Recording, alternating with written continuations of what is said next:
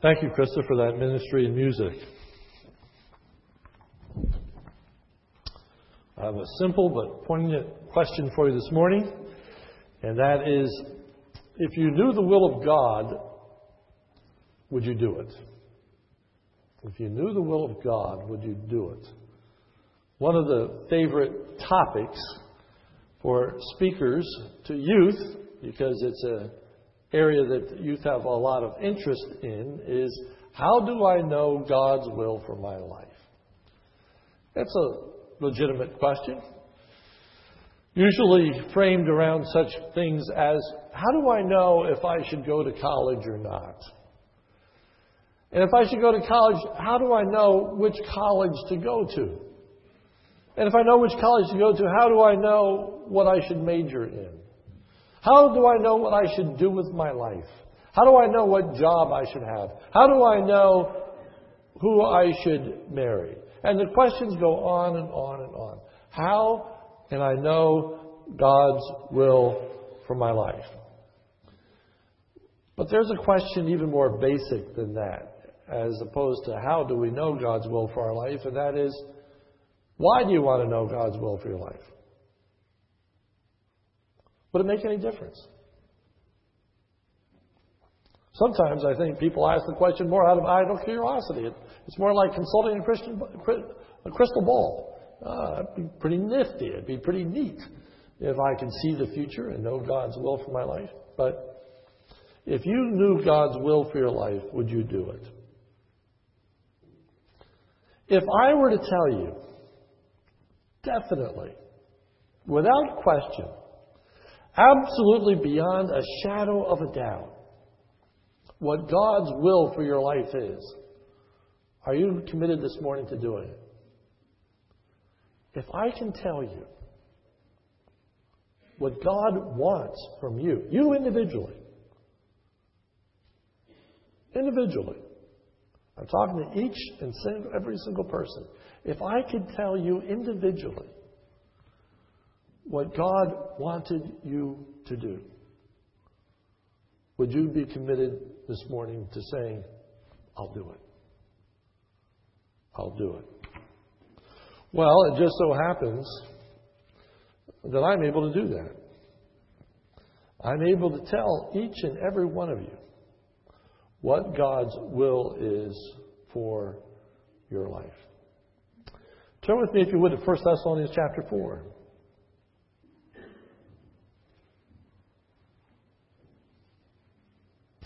This morning we're going to consider what the Bible clearly teaches is God's will for each of our lives.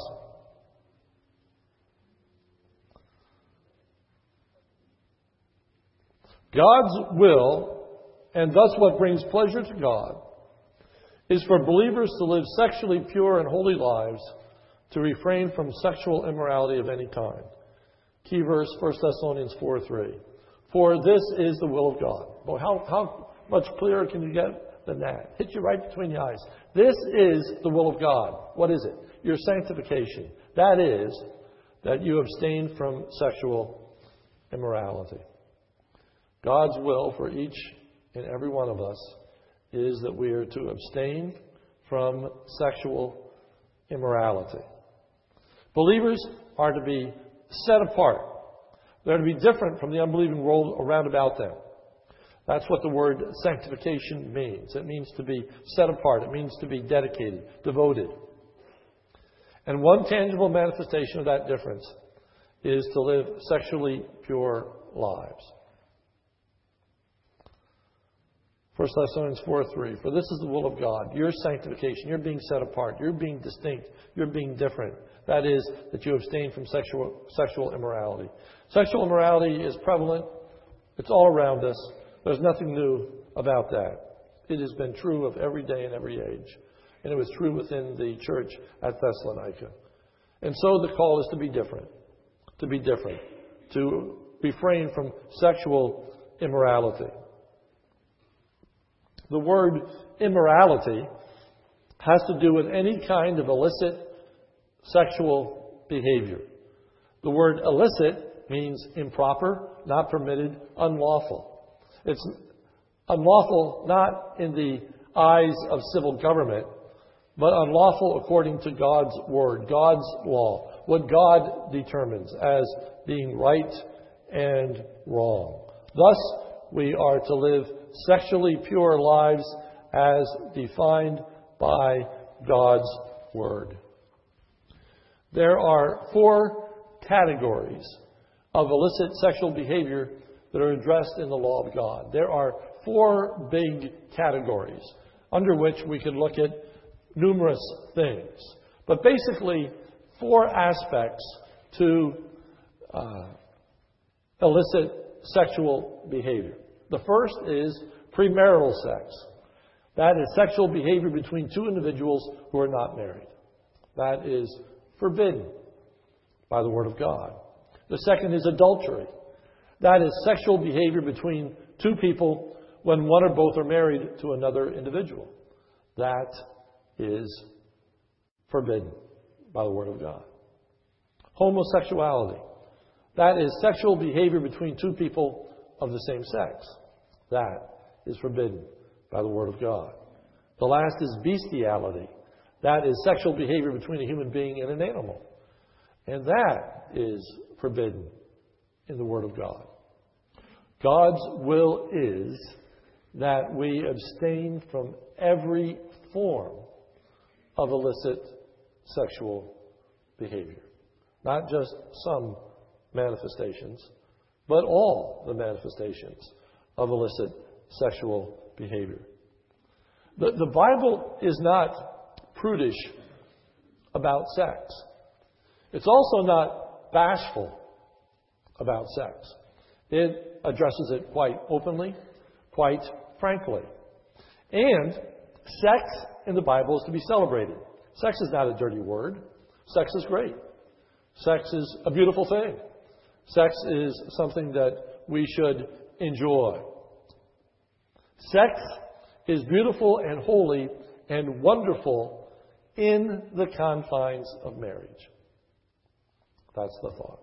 In the confines of marriage.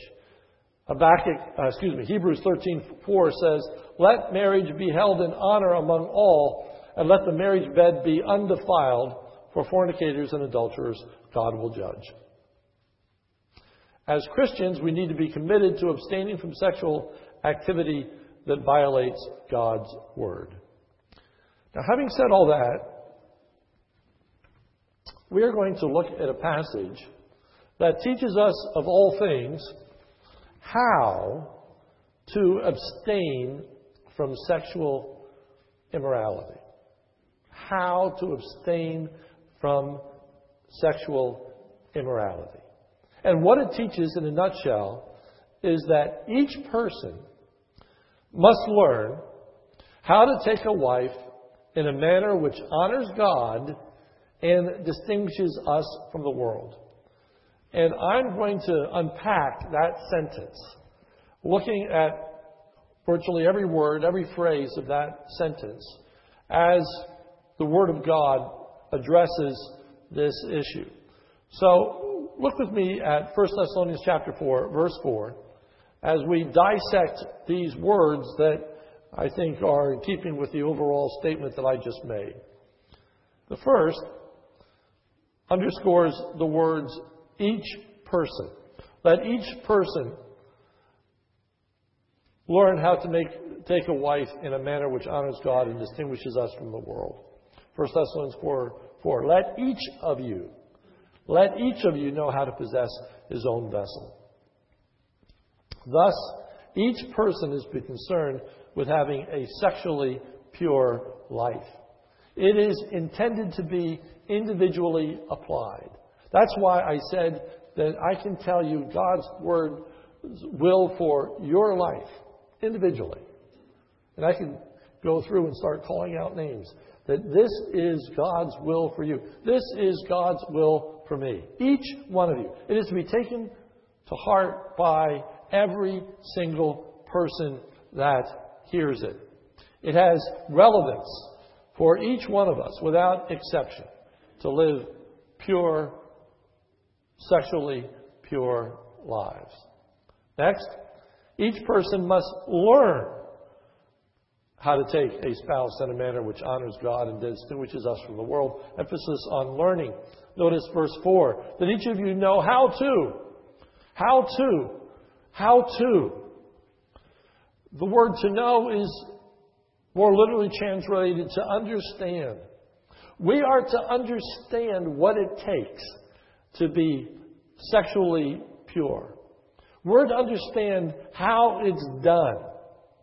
How can we achieve that goal in our lives? What kinds of things do we need to do to guard ourselves so that we don't find ourselves living sexually impure lives?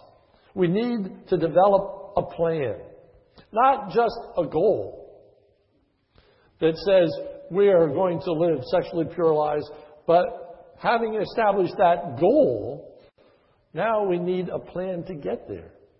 Now, now we need a way to fulfill it.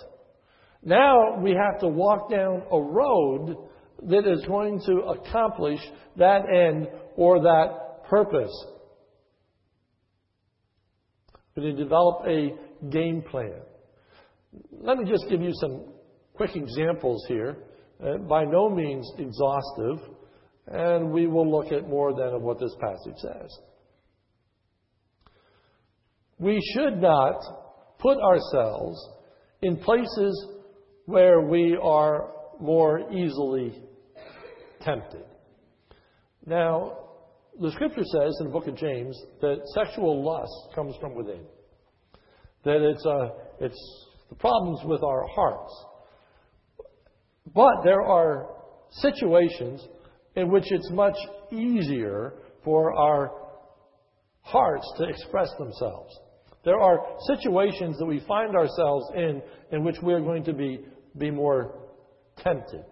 For example, bad news to be in the dorm room of a person of the opposite sex in the wee small hours of the morning. Just not, not right thing to do. Maybe there's no intention. Maybe there is no thought that, that we're going to engage in sex. But you're just putting yourself in a bad situation. We need to set rules and boundaries for ourselves. And as parents, we need to set rules and boundaries for our children. And I remember that the girls used to like to say to me, Dad, don't you trust me? Don't you trust me? Because I had rules for their conduct and what I expected from them. Don't you trust me? That never put me off. That never slowed me down. And I would look them right in the face and say, No, I don't. But it's not you in particular I don't trust. I don't trust human beings. I don't trust myself. The spirit is willing, but the flesh is weak. We need to realize how weak we are. And we should not even trust ourselves by putting us in situations in which we think we would never do something. And then find ourselves doing the very thing that we said we would never do. Guard our hearts, guard our minds, guard where we are. We need to date the right person. 2 Timothy 2:22 says, "Now flee from youthful lusts and pursue righteousness, faith, and peace with those who call on the Lord from a pure heart." Again, one of the favorite topics in teaching young people is dating standards and practices. And one of the hotly debated issues is must I only date a Christian? Must I only date a Christian? I would say the answer is yes. And I would take it a step further. And that is, you should only, de- you should only date a dedicated Christian. Only a dedicated Christian. Don't put yourself in a place where the person that you are with is going to try to go beyond the boundaries. And the uh, text in a few verses down talks about transgressing. It's literally to, to, uh, go on somebody else's property. Don't let people on your property. Don't let people push you. And so we are to flee by youthful lust, by being with those that call on the Lord out of a pure heart. Be with someone else who is strong, so that even if in a moment you are weak, they are not going to take advantage of you, but they are going to reinforce your values. That they're going to be strong. And they're going to say no to that which is evil and right to that which is good. I'll say more about that later. Next, each person must learn to take a spouse in a manner which honors God and distinguishes us from the world. In 1 Thessalonians 4 4, we have this phrase. You should learn uh, that each of you know how to, and now these words, possess his own vessel. Strange wording. Possess his own vessel. The NIV translates it, you should learn to control his own body. The phrase that is key in the passage that before us is this phrase to possess his own vessel or to control his own bodies.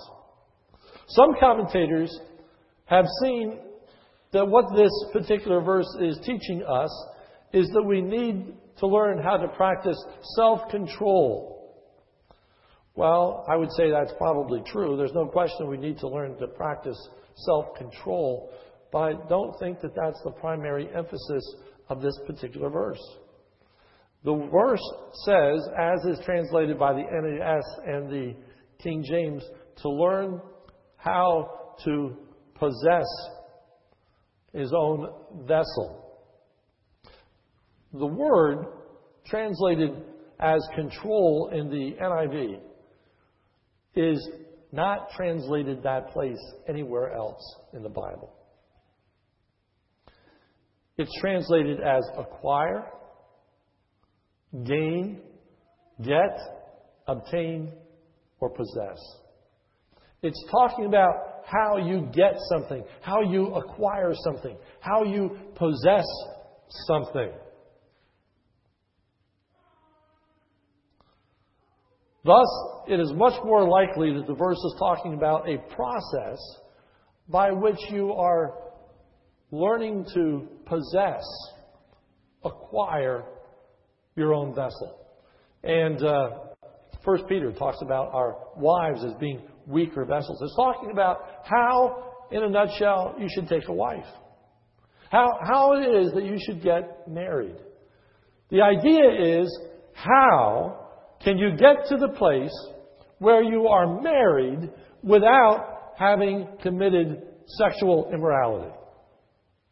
Now, you need to understand that. You need to understand the progress.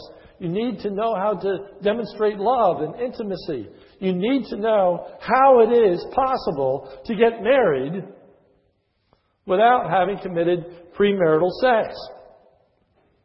Next, each person must learn how to make, take a spouse in a manner which honors God and distinguishes us from the world. Verse 4 Each of you know how to possess his own vessel in sanctification, in unique committedness, dedicatedness to the Lord. That which distinguishes the process for the Christian from that of the unbelieving world is that, is that the process is not to be driven by lust. Verse 5.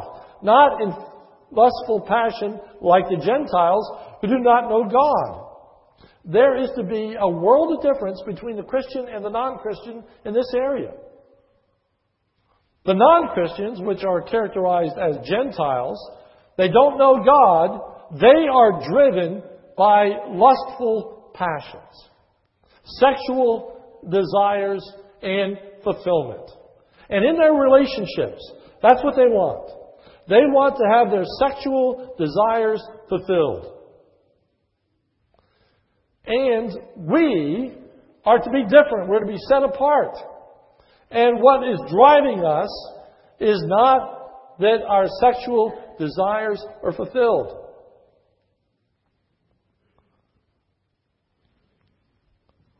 All too often, Christians engage in the same kind of behaviors as non believers do. Let me say that again. All too often, Christians engage in the same kind of behaviors as non believers do. That there's very little difference between the lifestyle of one who professes faith and one who does not. And then there are rare instances that some people live worse lives than the non believers around about them. And you say, well, how in the world could that be? how could anyone live any worse than the non believers round about them? Well, Paul says in 1 Corinthians chapter 5, verse 1, it is actually reported that there is immorality among you, and immorality of such a kind as does not exist among the Gentiles, that someone has his father's wife, that someone is having sex with his mother. The scripture says the pagans don't even do that. The non believers even recognize that that's wrong. And yet, there is in your midst this person who is having a sexual relationship with his mother. And the church tolerates, looks at it, and blinks their eye as though there is nothing wrong. There are many that would understand that to be his stepmother.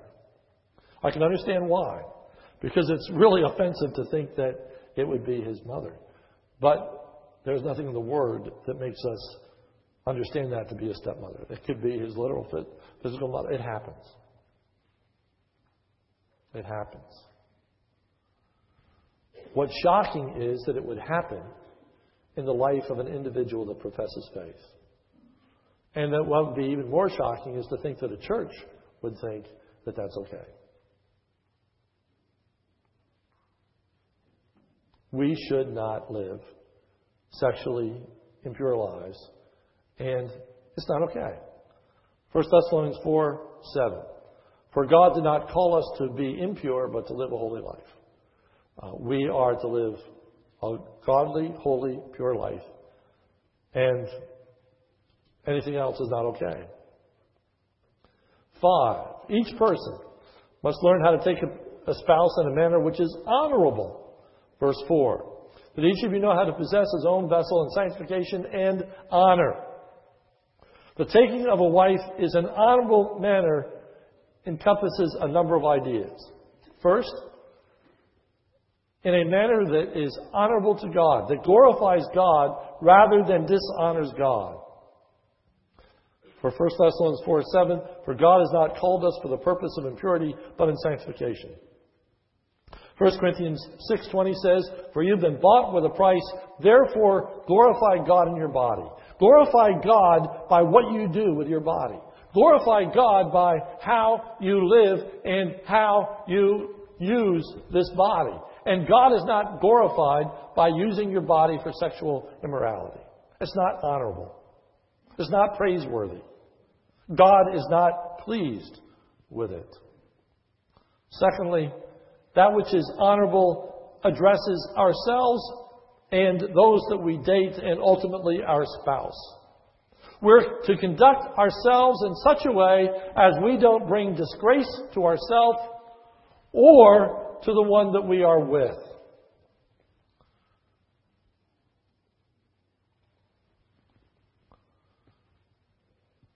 People do disgraceful things.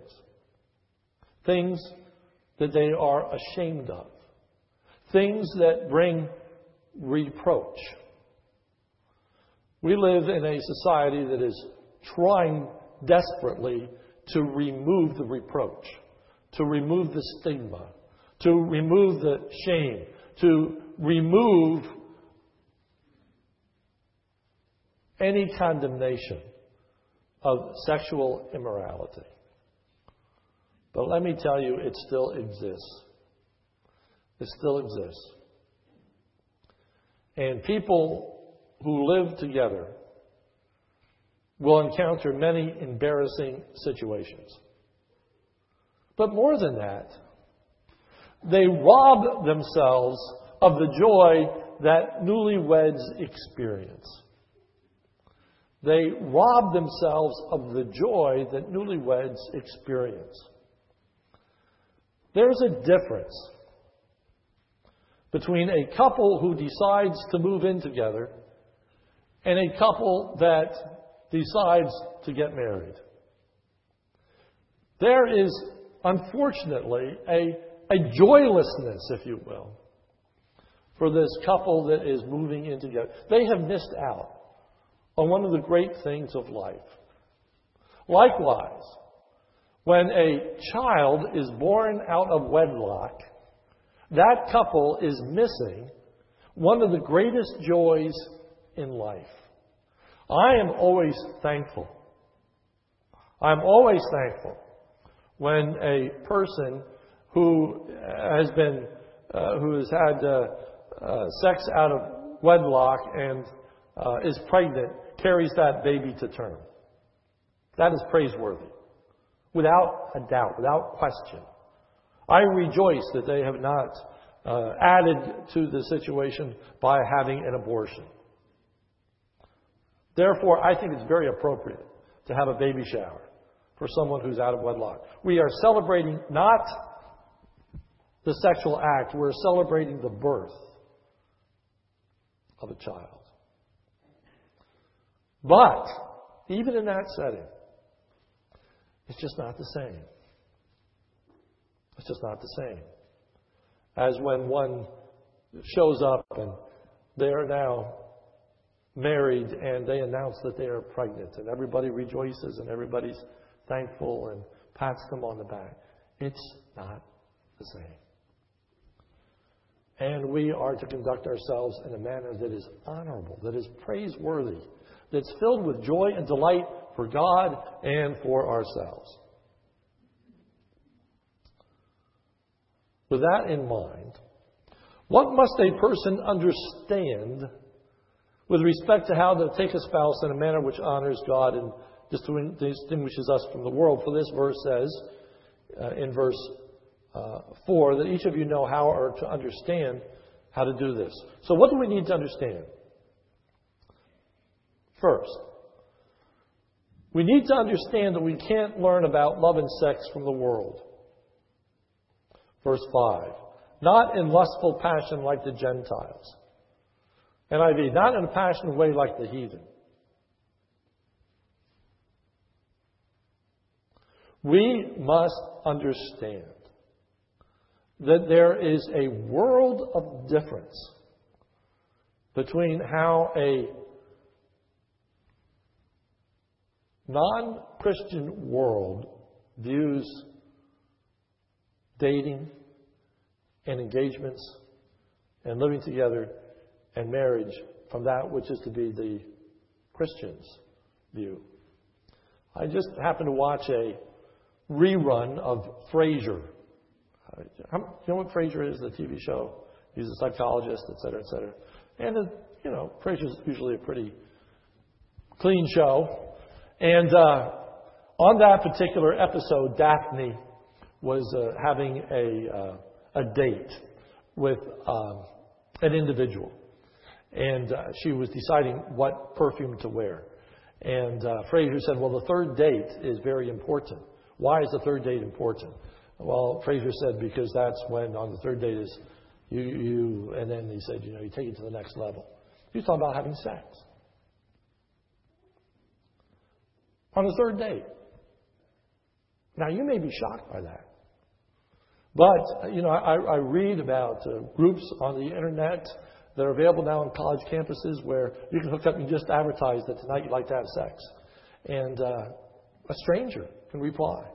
Uh, it has nothing to do with anything. You don't even go out to eat. In fact, in fact, this particular article was saying that, that now on college campuses, most guys think it's a waste to buy the girl something to eat. Just have sex. We need to understand there's a world of difference. And we can't learn our standards from the world. Second, we must learn what true love is and how to develop a loving relationship. The concept of love bookends this passage. If you look at 1 Thessalonians 3:11, now may our God and Father himself and Jesus our Lord direct our way to you, and may the Lord cause you to increase and abound in love one for another. Then verse 9. Now, as to the love of the brethren. So, increase in love more and more, and now love the brethren. And in between that is sandwiched this section on sexual purity. In other words, understand that loving someone is not to be understood as having sex with someone. Love in our culture has become a euphemism for sex. Making love is to have sex. We need to understand there is a difference between showing love and having sex. And we need to understand and learn how to show love to someone without having sex. So that we know if someone says to us, if you love me, you would have sex with me. If you really cared about me, you would do it. We need to understand clearly that there is a distinction, a difference between having love and having sex. You can have sex with a prostitute.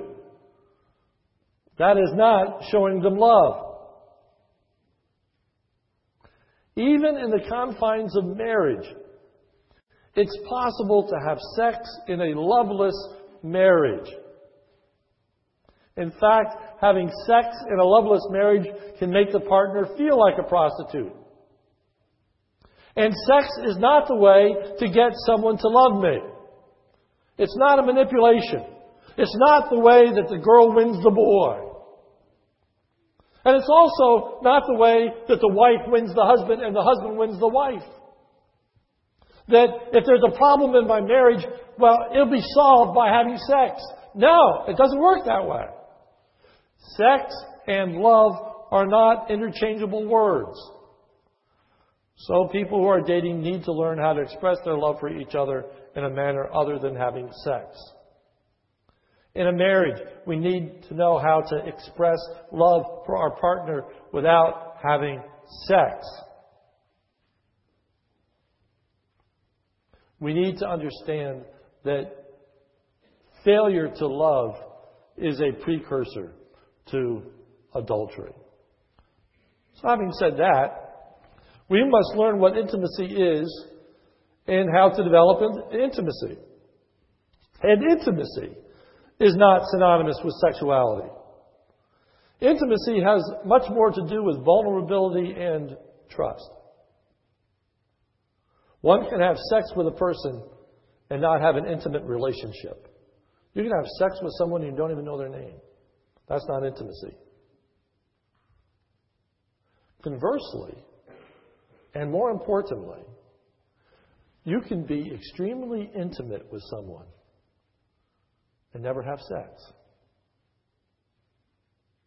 And the goal is to learn how to become more and more intimate without having sex. How to progress in your dating relationship where you're growing closer and closer together. Enjoying each other more and more. Being devoted to each other in an ever increasing fashion without having sex. That's the goal. And we need to understand that there is an intimacy that is far, far more significant than sex. And here is the same message in reverse for married people. Because sometimes people who are married develop very close relationships with someone of the opposite sex. Relationships that, quite frankly, are unhealthy. Because there is a degree of intimacy that's not good. Oh, they're never having sex. And the person will say, oh, oh, they're just a friend. But the problem is Intimacy. The problem is that you look forward to seeing that person at work more than you see your spouse at night. That's a problem.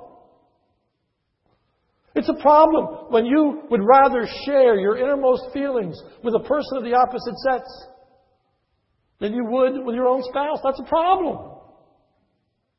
When you go to someone of the opposite sex other than your spouse for comfort, for encouragement, when you are sustained by them, that is a problem.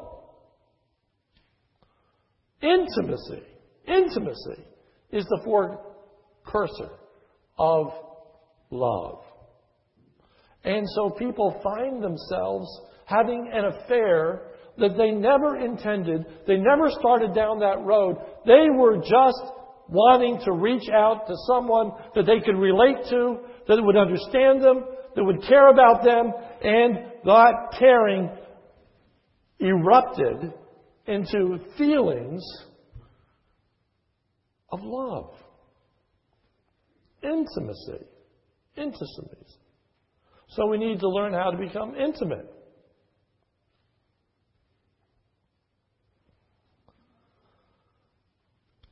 So how do we do that?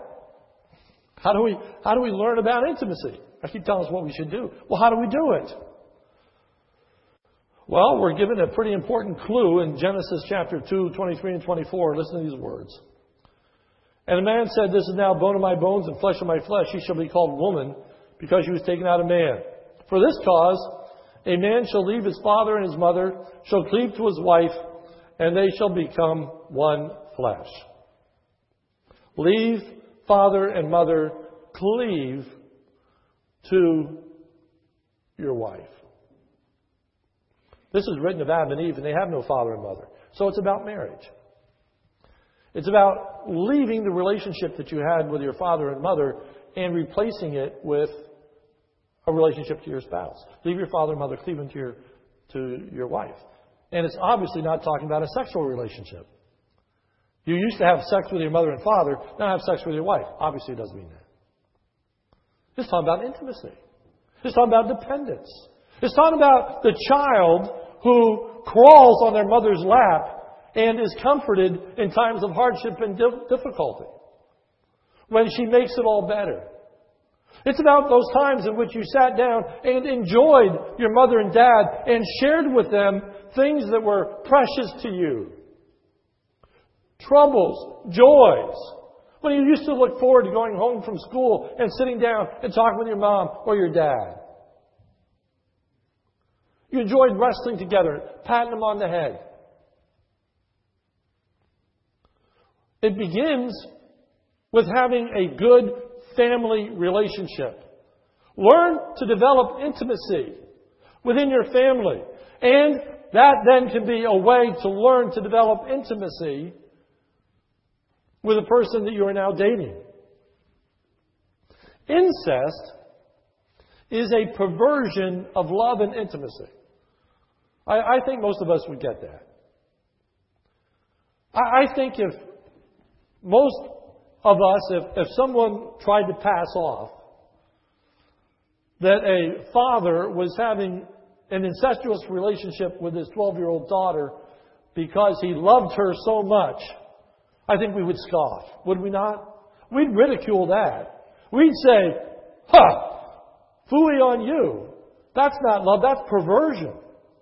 That's not a way to show intimacy. That's not a way to draw close to your daughter. You're to protect her. You're to honor her. We would get that pretty quick.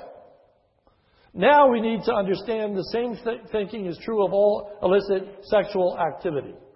All immoral sexual activity is a perversion of love and intimacy. We pick on incest. We pick on homosexuality as a perversion. But I'm here to tell you today that every, every immoral act is perversion. It's a perversion of love and intimacy. It's not what God intended, and it's not real love. It is selfish. It is psychologically harmful and it's dishonoring to God and the partner. It's not love. What do we need to understand? We need to understand that that which differentiates the believer from a non believing world is that sexual immorality is defined by God and not by the culture. Notice verse 8. Consequently, he who rejects this teaching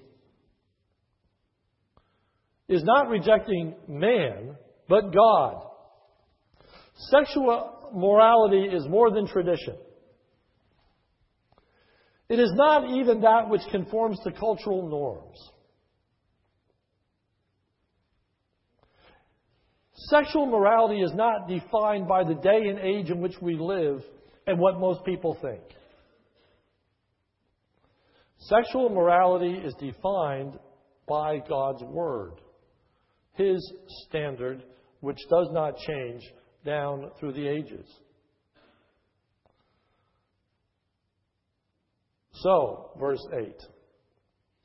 Therefore, who rejects this instruction does not reject man but God. Maybe I offended you this morning. Maybe there's somebody here that I really ticked off. And they're saying, What right do you have to say those things to me? What right do you have to question what I'm doing or how I'm living? What gives you the authority to find fault in the way in which I would conduct myself sexually? I would just point you to verse 8 and say, if you've got a problem, you don't have a problem with me, you have a problem with God. If you've got a problem, you don't have a problem with what I said. You have a problem with what God's Word says. It's to reject His authority. I think that's important. Because somehow, even within evangelicalism, there has been growing this schism between what is spiritual and what is physical. It's almost like Gnosticism of the New Testament age rearing its head again. So that being spiritual is something that I am inside. It has really nothing to do with my physical body. I can do anything I want in my body and still be very spiritual, still be very in tune with God, still being very devoted to Him. That's false. That's not right. If you are engaging in immoral behavior, it's sinful. And by very definition means displeasing to God, inappropriate, that God is not pleased with. You can't be spiritual and living an immoral life. You at least got to be honest with yourself to that degree.